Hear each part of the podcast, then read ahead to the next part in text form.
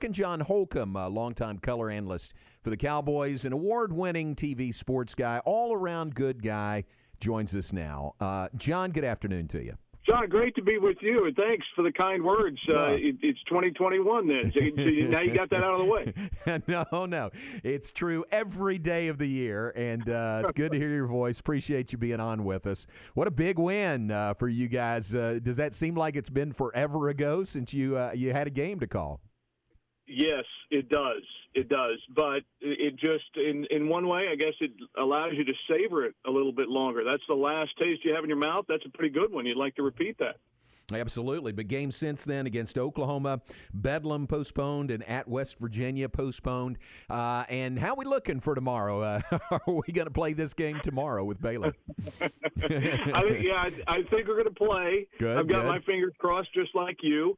And in terms of who's out there at what any point of the game, I I'm kind of like you. I I I think we're just going to have to wait and see who's out there when we tip it off, and to see. I I don't think that the Cowboys are in in, in any sort of real shortage in terms of bodies on the bench. It's just a matter of um, how many of the ones you normally count on are going to be available. Right. I, guess is the best way to sure, put it. Sure, sure. And wh- and what has practice been like? I mean, do you know how how much they've had the entire team together for practice? It's my understanding that uh, this uh, will be at least uh, at least two days to get ready for this one. two And- whole days, and- right? Yeah, yeah, two whole days. Which you know, coming off a game, you get into a rhythm. You know how this goes. When you play well, you'd like to continue to be out there. Sure. And so they obviously haven't been able to do that outside of.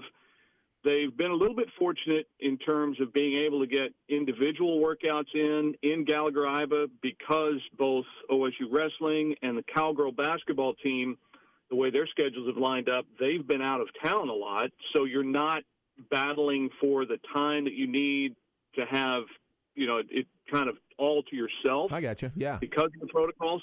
They've been able to, to continue to do that, but you know this, especially in basketball. Individual workouts are one thing, and going five on five is a completely different deal. Yeah, absolutely. Uh, that brings to mind, I've never really thought about this. Do you, do you have an alternate floor? Yeah, you do. Out there at the entrance, the entrance to Gallagher Iba, there's some uh, there's practice floors there, aren't there? Yes, there is. Yeah. There, it's on the south side of the, Yes. of the complex there, and and it just kind of depends. You know, you, you try to equalize it as to whether the cowgirls or cowboys are using that versus the main floor. Gotcha. Very good. What um, what do you think we're in for? What are we in for tomorrow, crowd wise? What what do you allow inside Gallagher Iba? You know, it's it's right around 3,500, Okay. somewhere around maybe a little bit more, but it's uh, you know the the, the building holds uh, 13. 6 11 I think is is the number and so you're at about 25% Okay. capacity and then but you know it's like everything everywhere else that that bottom floor the uh, tier 1 level if you want to call it that Yeah. it, where they they move the bleachers back so you know in, in look Allen Fieldhouse is its own special home court advantage but Gallagher Iba you know you've been there John plenty of times how steep it is and Oh, it yeah. feels like fans are right on top of you it doesn't quite have that same feel I got you. Uh, tell everybody here uh, how things have gone with you and Dave calling games remotely, and and am I right? Even home games you do remotely. Yes, yes, we're actually, and and, and credit goes to Dave uh, for seeing this. Um, I think some of the discussions may have started. John, you can correct me if you remember this better than I do, but Dave was kind of out in front of this even when the tournament was shut down in Kansas City last year. As we looked ahead, he didn't take much time before thinking, "All right, odds are we're not going to be totally back to normal by basketball season next year. So he was already looking ahead at this. Well, he was right about that, wasn't he? yeah. What would it What would it take to get you know video feeds, not just broadcast and whatever you, you and I might watch off cable or whatever at home, but what would it take to get the in-house video and, and extra things that are needed for for broadcast? And and he deserves a lot of credit for getting it all set up. So we are in. Um, how can I how can I say this?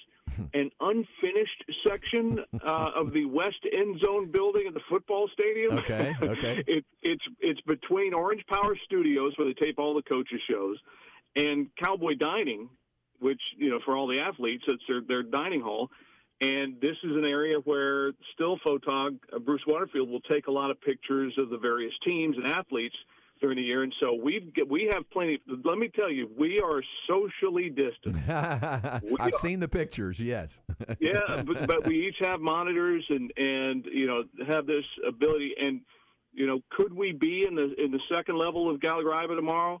Since he and I are neither one of us are tier one, where mm-hmm. you're just like team and coaches and staff, where you get tested at least three times a week. We could be, but there are some logistics to get through there, and just to have a central point from where we're calling home and road games for right now, this has worked. It's worked pretty well. All right, good. John Holcomb, our guest, uh, Oklahoma State color analyst. John, when you look at the win over Kansas, and then now you have opportunity to play Baylor on a national stage on CBS, the success that Cade Cunningham has had, what does that do from an expo- exposure standpoint for Oklahoma State, especially looking at the recruiting aspect of it? Well, um, it's it's you know you're going to get those games, but you do have to win your share of them to keep that momentum going in in recruiting. And fortunately, as we said uh, off the top, you get that win over Kansas after you've blown big leads and uh, in other games like to West Virginia and to TCU at home, two games that you I mean you should have won. Um, winning games is is the biggest key, and so the ability to win that game and you have Cade Cunningham, who's performing at such a high level, but he's one of those guys that you kind of look up and you go, except for a little burst like he had in the first half against Kansas, where he scored about 10 or 12 points in rapid succession. He was knocking down jumpers from everywhere on the floor.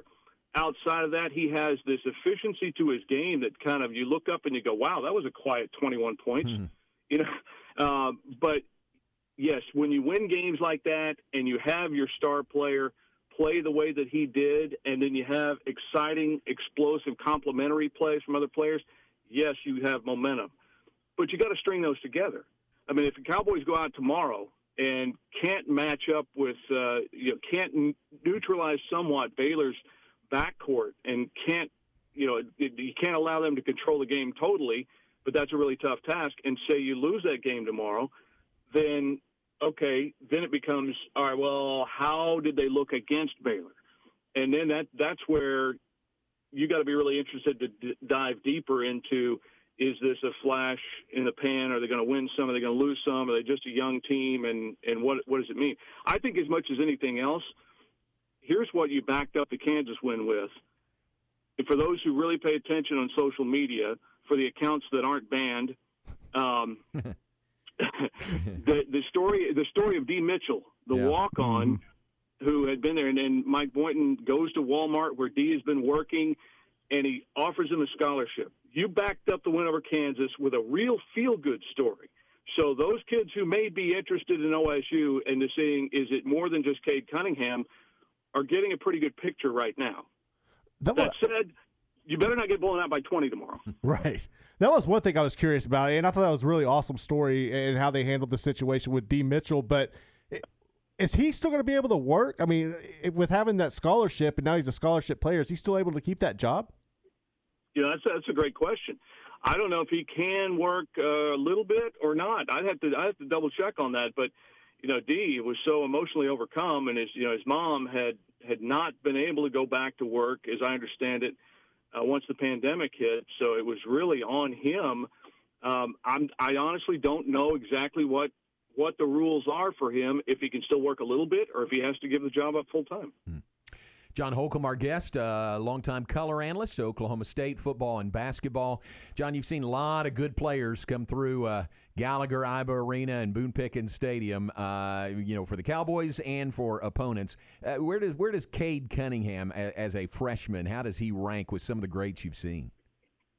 Oh boy, uh, he is right there at the top. Uh, he has to be. I mean, you, you, your most immediate comparison is, is Marcus Smart who has done really well for himself in the NBA. And Marcus, you know, Marcus's style, as you know, John, was just this ultra competitive, intense, uh, aggressive, physical defender type who every once in a while would knock down threes, but wasn't a really good three point shooter. Um, also, you know, he he would he would try to push the the boundaries of drawing charges, and, and he had a reputation in the league because of that. But but what you get with Cade and, and Marcus understood um, game situations really well. But I'm telling you that Cade Cunningham's basketball IQ is off the charts. And I mentioned the efficiency of his game. Um, look, he's had bouts at times where he's felt like maybe trying to do a little too much. He's had a few too many turnovers, but in the grand scheme of things, we're not talking about a guy who can't take care of the ball. But what you see with Cade is his ability one on one to get to the spots on the floor that he wants to get to in the half court situation, which makes a huge difference for any team because especially at six eight, he can take smaller guys down, and he's got the use of either hand when he goes up to shoot uh, when he gets inside 10, 12 feet. Uh, defensively, though, that's as as much of a pleasant surprise, and I didn't think he was a bad defender coming in, but but you look at that last play with a game tied at 70 with uh, Kansas, the next to last play and Marcus Garrett has a little height advantage on Avery Anderson, and they're going to put it in Garrett's hands, and he's going to drive to the basket. The first part of that play was Avery Anderson able to get his chest kind of back in front of Garrett's shoulder to help, but it was Cunningham reading the right time to come off of his man to wait for Garrett to go up to not only block the shot, but as he told us afterward, try to block it down – not out of bounds to where they could maintain possession. Then he goes to get the ball in midair, is looking for a teammate, and finds the teammate that starts the fast break that ends up with the end one layup by Rondel Walker. It's plays like that that just separate him from so many. I mean, he, he does not look like a freshman out there. Body style, he, he's he's strong. He's everything that the national guys have said he they expected him to be. And while he's not perfect, he's uh, gosh darn, he's he's doggone close. he doesn't look like a freshman, you know, in any way. And you talked about his IQ. You can tell that when you watch the way he plays. Well, uh, look forward to seeing him in person. I think tomorrow we'll find out. I uh, don't know if we'll see each other tomorrow or not, but look forward to heading your way. And uh, appreciate your time this afternoon. Your family doing okay? Yeah, we're we're doing fine. We're doing fine. I hated to hear on the uh, score update that the uh, that UMHB's women lost last night. I know that's probably not sitting well with my brother and, yeah. and his wife, but uh, I think they'll get over it. You're plugged in. Very good. Very good. Sorry again about your dad passing. Uh, very sorry about that.